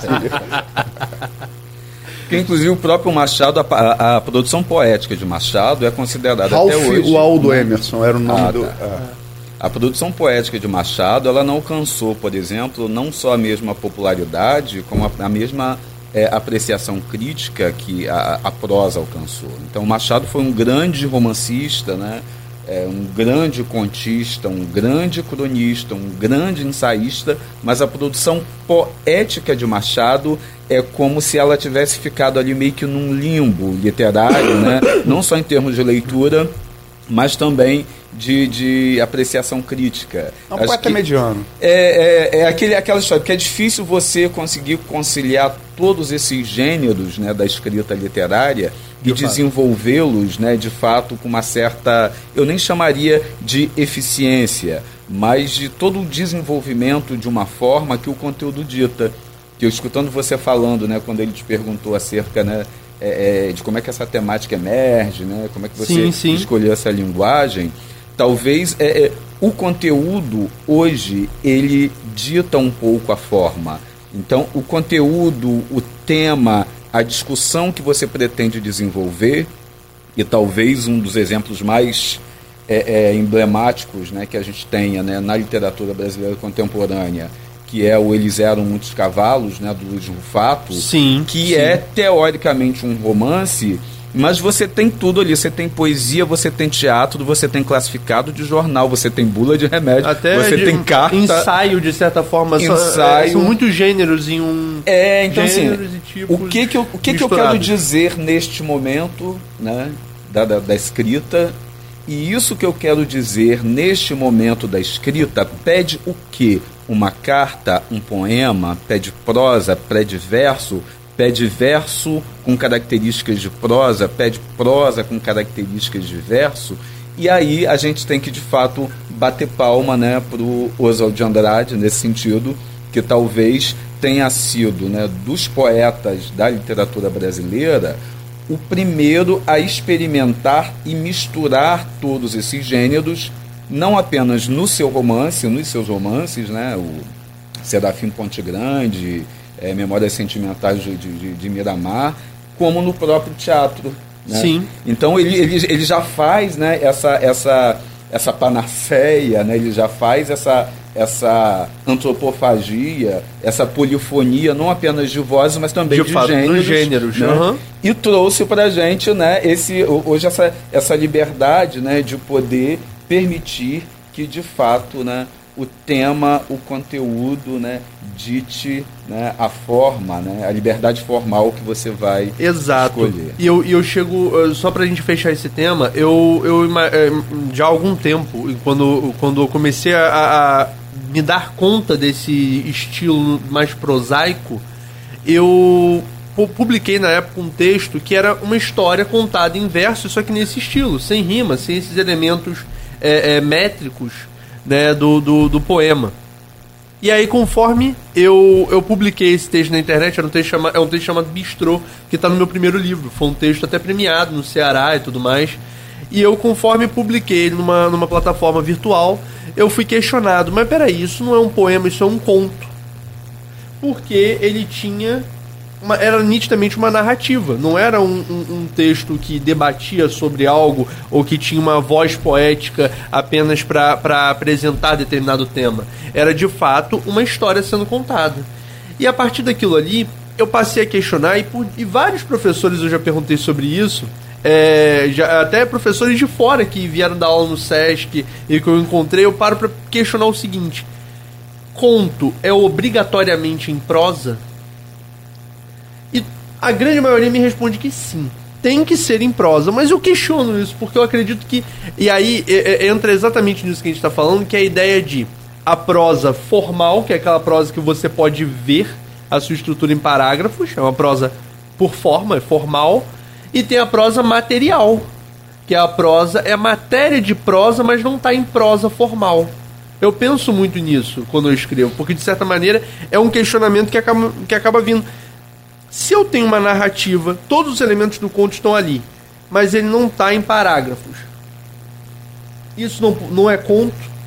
E aí tem muito também da liberdade do autor de definir aquilo que ele. É, é, qual é o gênero que ele está escrevendo.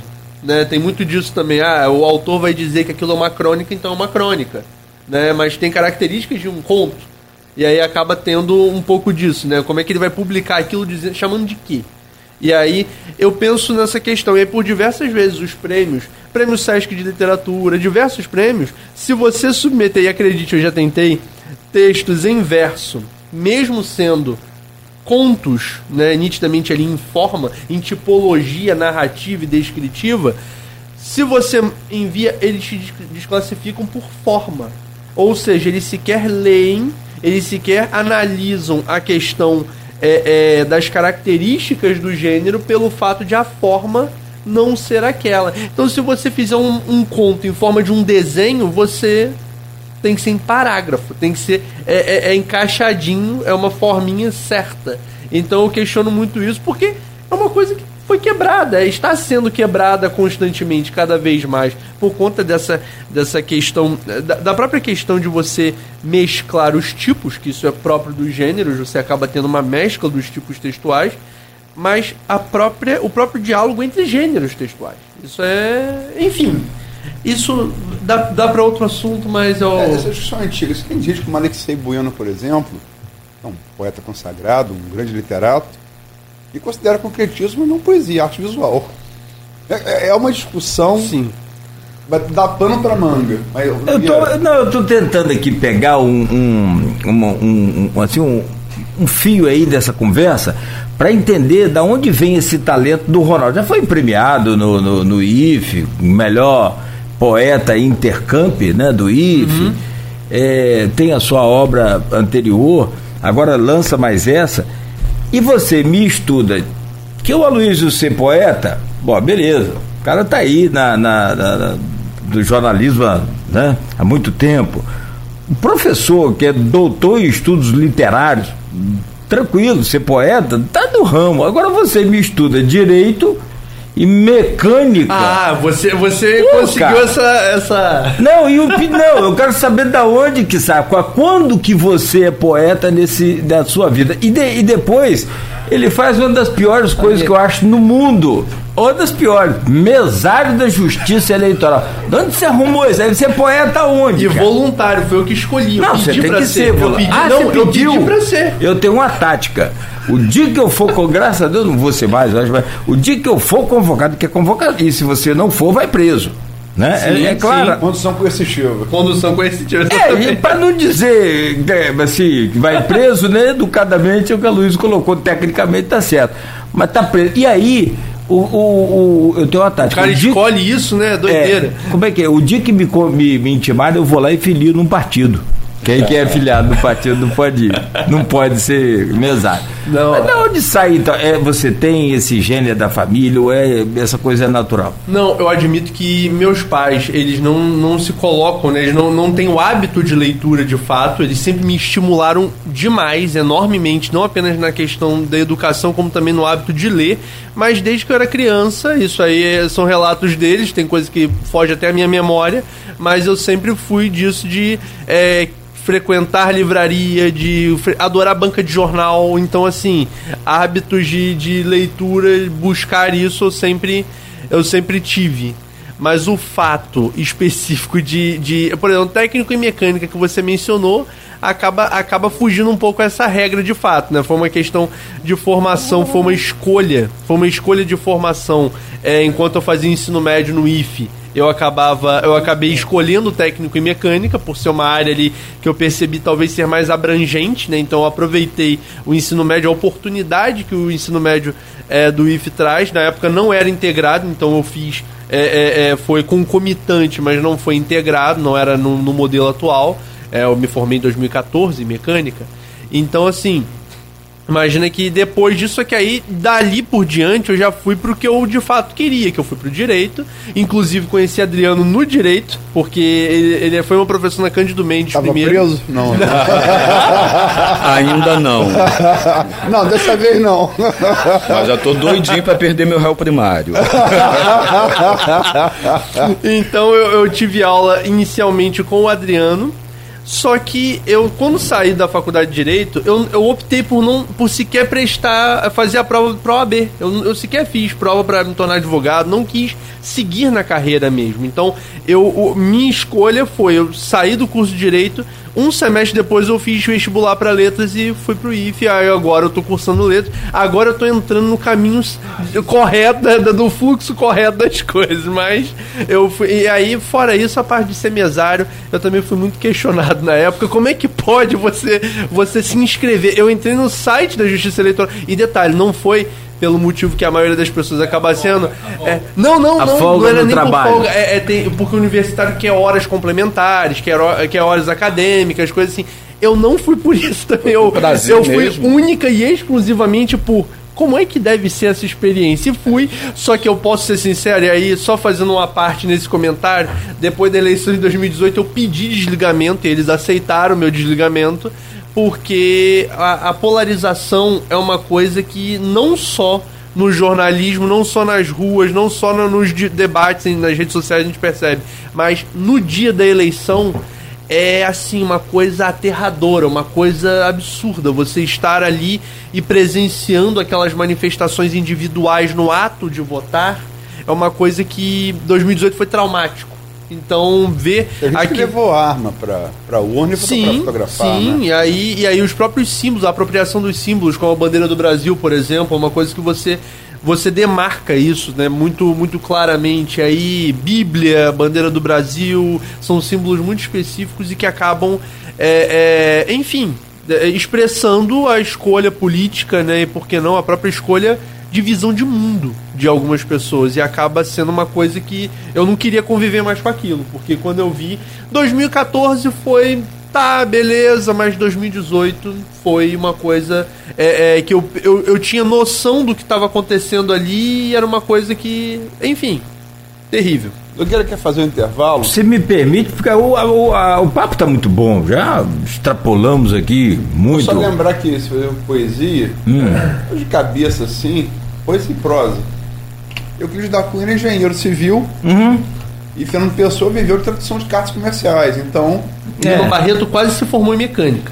Gente, eu fui, eu fiz instrumentação industrial, né? Minha formação. Aí, ó, não sou só eu, não. Não, mas a- nem- então, mas aí é Mas, que mas tá. eu desisti quando eu explodi, eu e um amigo, Sim, Eugênio mas- Soares, né? Nós fomos designados para controlar a, a pressão né, na planta piloto. Você, Eugênio? né? Eu e Eugênio Soares. Deus e a gente defenda. tá ali. Aí, o, o responsável só falou assim: olha só, quando eu disser pra vocês abrirem a, a válvula de pressão, eu tô todo bobo, tô responsável pela válvula de pressão. Aí tá lá, o cara olhou para mim e assim, ó. Aí, zum! Aquela coluna de mercúrio. A alunada que tava no laboratório, sai todo mundo correndo. o Brasil de hoje estaria preso como um terrorista. Aí ele olhou pra mim e falou assim: É o que que você fez, seu louco? O senhor não mandou abrir a válvula de pressão, mas é pra abrir devagar. A gente foi com tudo. Você imagina isso numa plataforma, seu maluco?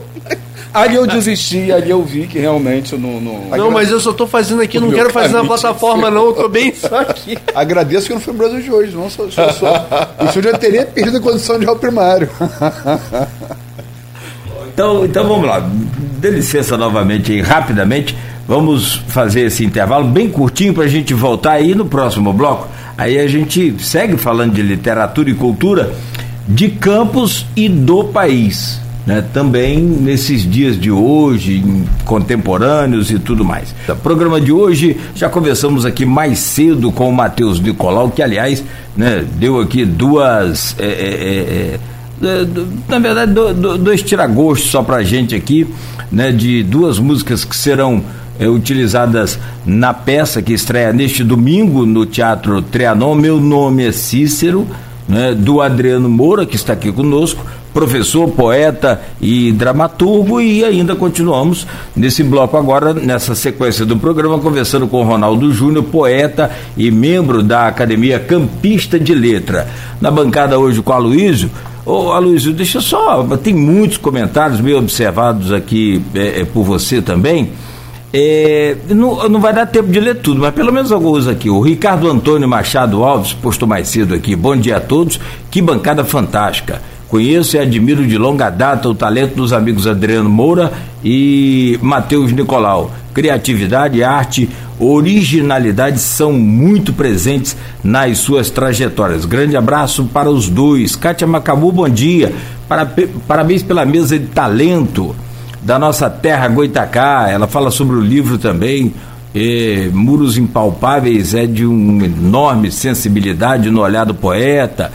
Aí tem um- um- um bacana aqui que comentou também, olha, nosso querido professor Jorge Gomes Coutinho, que esteve conosco aqui essa semana, é, mais um que nós fizemos acordar de madrugada.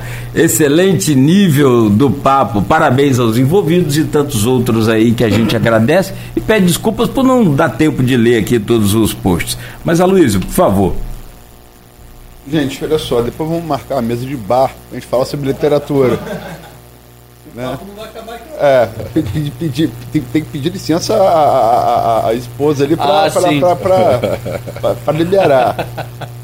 Vai, ser- vai ser aquele tipo de bar, tipo, o- tem uma piada comum entre jazzista.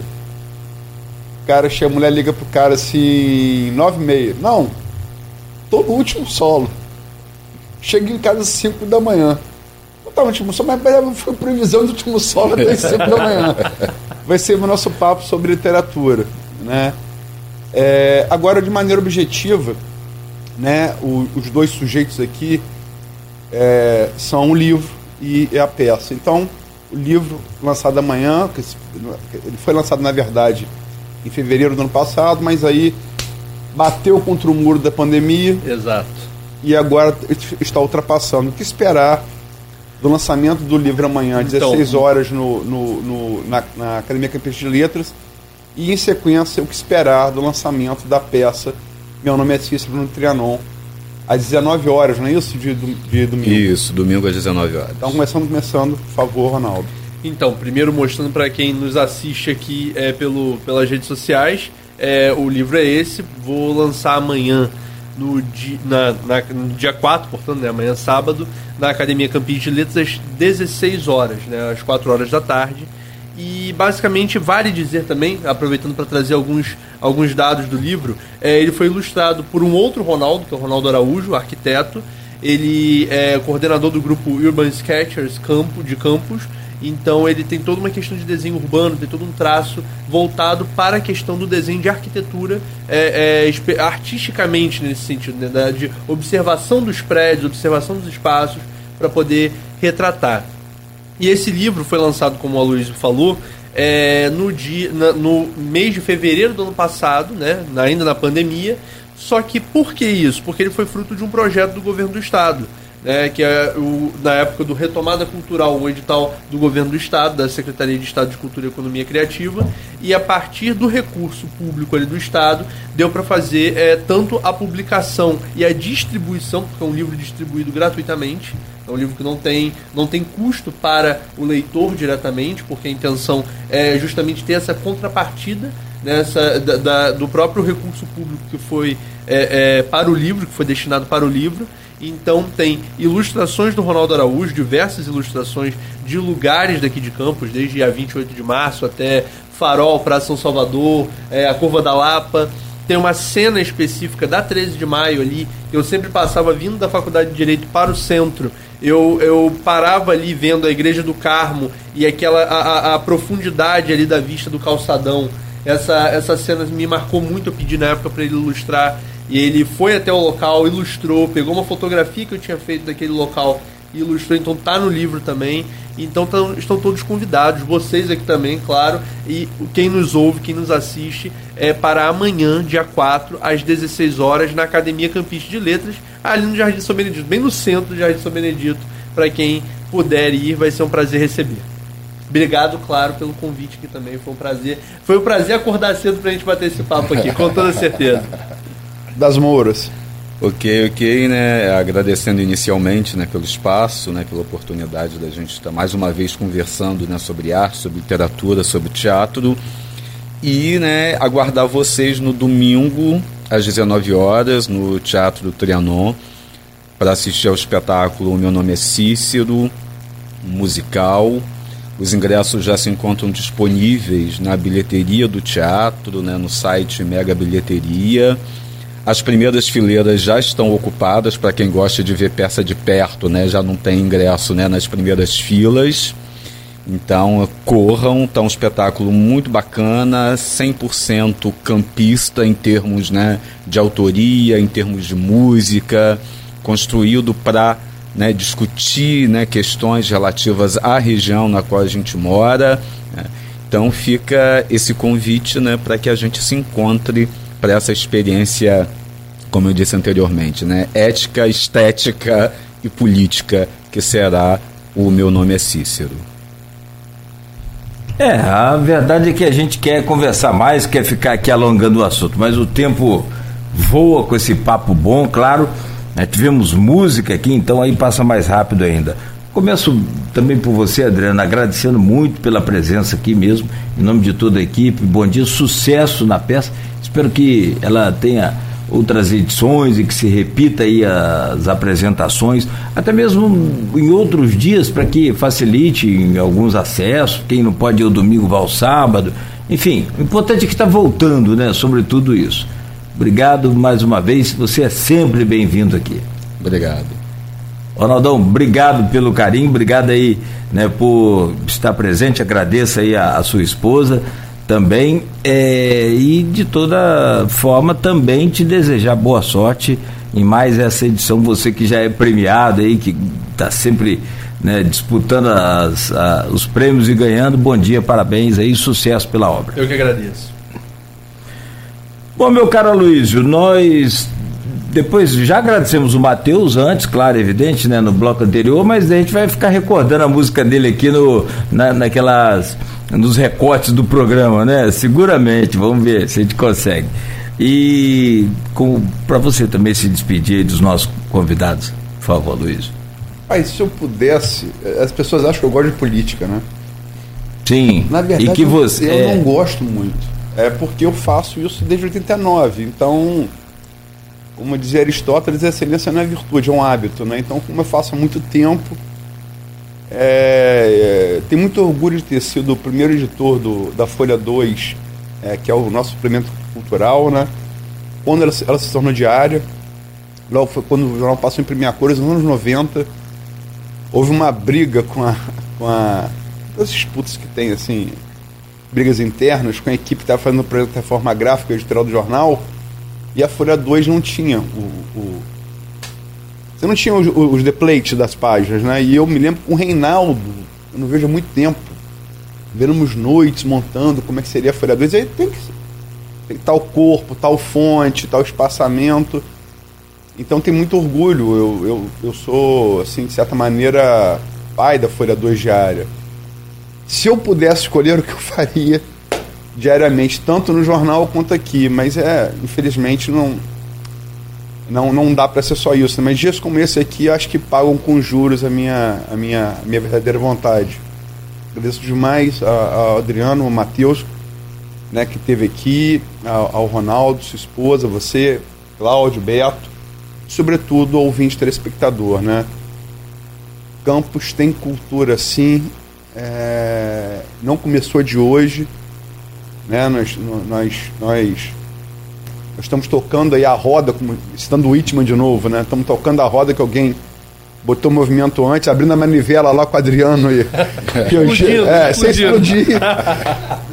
tocando à frente a roda da cultura Goitacá e tenho muito orgulho de ser contemporâneo de vocês dois. Obrigado.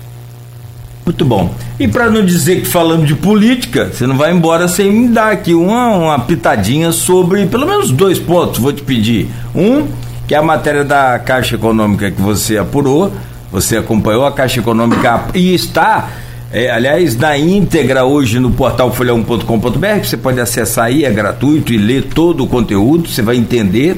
A Caixa Econômica aprova acordo da dívida é, de 1,2 bilhão de Campo Segundo, aqui alguns especialistas, era uma dívida impagável. Né? E você detalha isso para gente. E a ausência ontem do Vladimir na reunião de prestação de contas do vereador Juninho Vigílio, vice-presidente da Câmara Municipal de Campos, que contou com a presença de Garotinho, de Rosinha e de Clarissa, mas não contou com a presença de Vladimir. Well, essa coisa da dívida, eu eu acompanho ela desde que ela surgiu, né? na chamada Venda do Futuro, 2016. É, Clarissa é, se anunciava, chegou a vestir a bandeira do Brasil, posar como musa do impeachment, e Garotinho negociou. Garotinho conhecia Dilma, porque Dilma originalmente era do PDT, como Garotinho foi, foi do PDT. É, então negociou nos bastidores o voto contra a, o voto não, a abstenção de Clarissa para o impeachment ela pediu licença maternidade porque o, pra, porque o seu suplente não votasse que votaria a favor do impeachment. E, em contrapartida, é, fez o terceiro é, sessão de crédito. Já viu duas. É, tipo assim, você tá com dívida no. dívida, você pega com a agiota, pega com outro para pagar a dívida, pega com outro para pagar a dívida. Foi isso que o Campos fez. Porque em 2014, todo mundo se lembra, o preço do, do barril Brent de petróleo. Campos é petrorentista, estava 120 dólares, se não me engano, caiu em dezembro de 2014 para 40. Primeiro reflexo disso, o servidor que está me ouvindo sabe disso. Ele até dezembro de 2014 tinha plano de saúde, ele, em janeiro de 2015 ele acordou sem plano de saúde. É a consequência é, direta, né? Foi feita essa operação de crédito, só que era uma resolução do Senado que, que autorizava a cobrança das rendas de petróleo, seja de royalties ou participação especial, em até 10%. A Câmara Municipal de Campos autoriza essa sessão em 10%.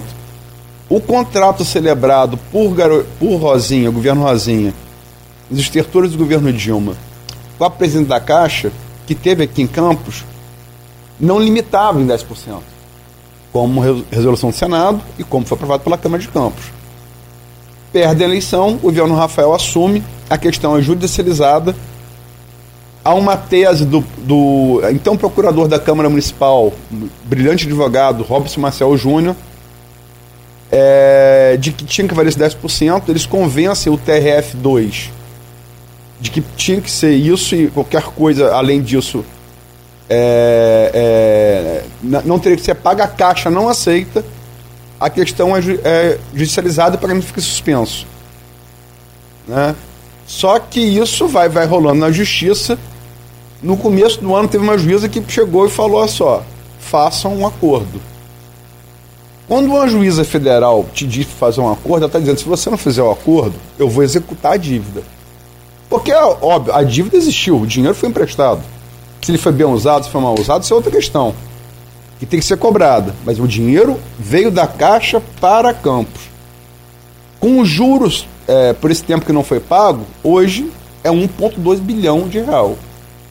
1,2 bilhão de real é, é dinheiro para a NASA, é dinheiro para a guerra da Ucrânia, é dinheiro para caramba, é dinheiro da com pau. Você imagina executar 1,2 bilhão de real em campos em servidor 5 anos sem reajuste. Como é que faz isso? Como é que é a matemática? Como é que é isso? Graças a Deus, um trabalho. É, graças a Deus. Lógico, Deus ajuda, mas assim, o trabalho humano. Vladimir teve algumas vezes lá com Clarice, com um senador muito importante, o senador Portinho, né? Que ontem anunciou que esse acordo saiu Vladimir havia se reunido já em fevereiro, eu não sei, com Pedro Parente, eu não disse isso aqui, presidente da Caixa, e o acordo saiu para que seja pago de uma maneira que seria possível pagar sem que a cidade quebre. Porque se for cobrado tudo, os campos não, não pode ter hospital, não pode ter escola, fica tudo inviabilizado. É muito grave o problema e felizmente caminhou-se uma negociação. Quanto à ausência de Vladimir ontem, Está o Genilson Peçanha ali, o nosso outro repórter fotográfico, o Rodrigo. É, o Rodrigo Silveira apurou ontem lá. Ele foi lá, falei que fazia foto. Né? Ah, ele chegou lá, ó. Vladimir não foi por motivos pessoais. Beleza. Lógico que eu respeito, tal, para todo mundo ter seus motivos pessoais. Agora, os motivos pessoais de Vladimir tem nome e sobrenome, Cláudio Castro. Né? As ulgas, as, us, as as usgas começaram, você teve própria Rosinha, publicamente no dia 10 do último mês, colocando nas suas redes sociais, Vladimir, você não chegou onde chegou, você só chegou onde chegou pelo carinho garotinho, não pelos seus belos olhos verdes. Até já brincamos aqui, lembra muito Otelo, né? O ciúme é o demônio de olhos verdes que alimenta a própria carne. É, parece shakespeariano realmente, né? Não quero crer que seja uma referência, quero crer que seja uma coincidência, embora os garotinhos estão vindo do teatro, e fato é que se esperava que Vladimir fosse ontem lá para selar a união após essa, essas, essas rusgas. E nesse meio tempo o Garotinho se lança para candidato governador. Para competir com o Cláudio Castro. Garotinho, estou falando logicamente sem, sem ter base em pesquisa. Garotinho não tem voto, todo nenhuma pesquisa indica isso, para ser governador de novo. Mas ele tem voto para tirar voto do Cláudio Castro. Ele tem muito voto no norte e noroeste, ele tem voto na Serrana, onde realizou trabalhos. Ele tem voto na, na região dos lagos, tem muito voto na principal, o principal colégio eleitoral do estado do Rio de Janeiro, que é a Baixada Fluminense. Ele tem voto. Ele tem, é, tem, tem resiliência de voto. Não para ser governador de novo, mas para ir disputa o voto com o Cláudio Castro. Então é, é Maquiavel, é né? o mal que eu posso fazer, não é nem eu vou vai ganhar para tentar tirar poder de Rodrigo Bacelar, que é o seu opositor aqui, que é a eminência parda do governo Cláudio Castro. Vladimir está no mato sem cachorro, porque se, se não apoia o pai, quer dizer, fica aquela coisa, não está apoiando para a família, e se apoiar o pai, como é que continua com o restante popular em Campos? Quem que banca o restante popular em Campos? Quem é? É parceiro do governo do município com quem? Governo do Estado. Como é que conclui a obra do HGG? Como é que retoma as obras do Parque Saraiva? Paradas desde o governo Rosinha Garotinho. Então, entre Castro e pai, Vladimir não foi, né? Porque uma foto dele lá apoiando o pai, logicamente, queriam bater para Castro, Castro aqui, ó. Tá apoiando, então. Cessa HGG, cessa Parque Saraiva e talvez cessa até o restaurante popular. Essa situação shakespeariana que a gente vive hoje em Campos. É, não é fácil encontrar uma solução, não. Não gostaria de estar no lugar dele. Não gostaria. Não, não, não é fácil você decidir entre. Né, se bem que a família vem sempre em primeiro lugar, né? Mas aí está se falando de coisa pública. Não é família, família, é coisa pública. Para brigar com Bacelar não é fácil. Brigar com Bacelar, com a família te pressionando, Deus me defenda. Eu também não queria estar nessa posição, não. Não, não queria estar, não. Muito ruim. Eu, e, aliás, uma, eu... e uma cidade a depender das decisões que você tomar, que é o mais importante, né? Não, eu só registrar que eu, que eu tive na CDL essa semana, na posse festiva lá do, do Edivar, e aí, num dado momento que eu estava passando, o prefeito chegou e perguntou por você, essa coisa toda e tal, deu um abraço, eu falei, é, rapaz, haja habilidade, hein?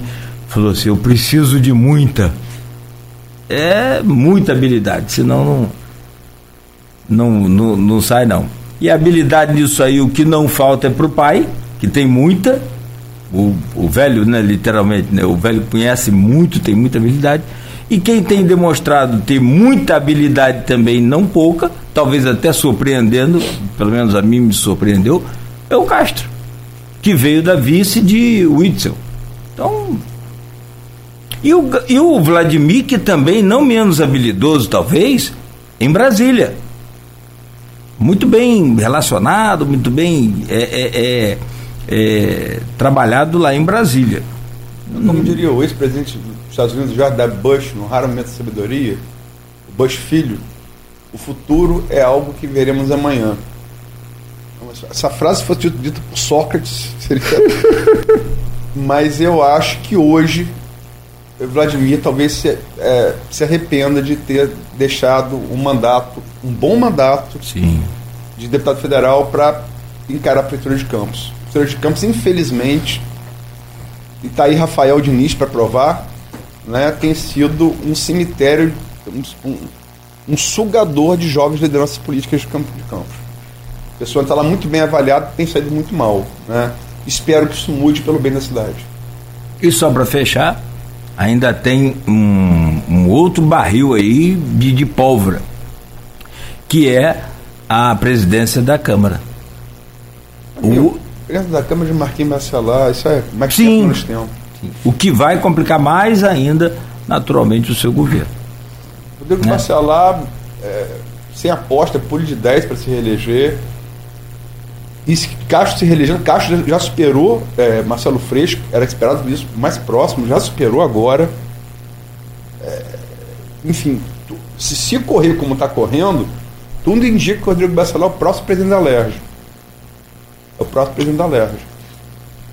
É, é muito, é, é, é, é, é muito poder. É muito poder. É difícil você se contrapor isso. Aí, logicamente, como diria Maria Garrincha do Vicente Feola, combinou com os russos, tem que combinar com os russos, é, tem que ter a urna, né? Bom, tudo isso e toda a, a, conversa de hoje amanhã no jornal Folha da Manhã, bem cedo nas bancas e também nas casas dos assinantes, não é isso, Luiz? Se Deus quiser. Obrigado, amigo. Não vou desejar bom final de semana assim só porque eu sei que você ainda tem muito trabalho, até porque nós estamos aqui muito pertinho do outro para não apanhar, que esse bicho tem uns. É, é, aposentado. Tá, é, é ruim, hein? Eu, que vai, Hoje eu chamo, chamo, chamo Aquele Popó, ah, né, Genilson? Popó tava aposentado, foi lutar com o Whitson, acabou com o pobre coitado do menino. Então não briga com isso não. Bom trabalho para você. Né? Amanhã vem ponto final, uma das partes mais esperadas aí do jornal e também, claro, é toda a cobertura aqui do, do programa de hoje e da semana. Grande abraço, Aloysio, muito obrigado aí. Obrigado a vocês. Vamos lá.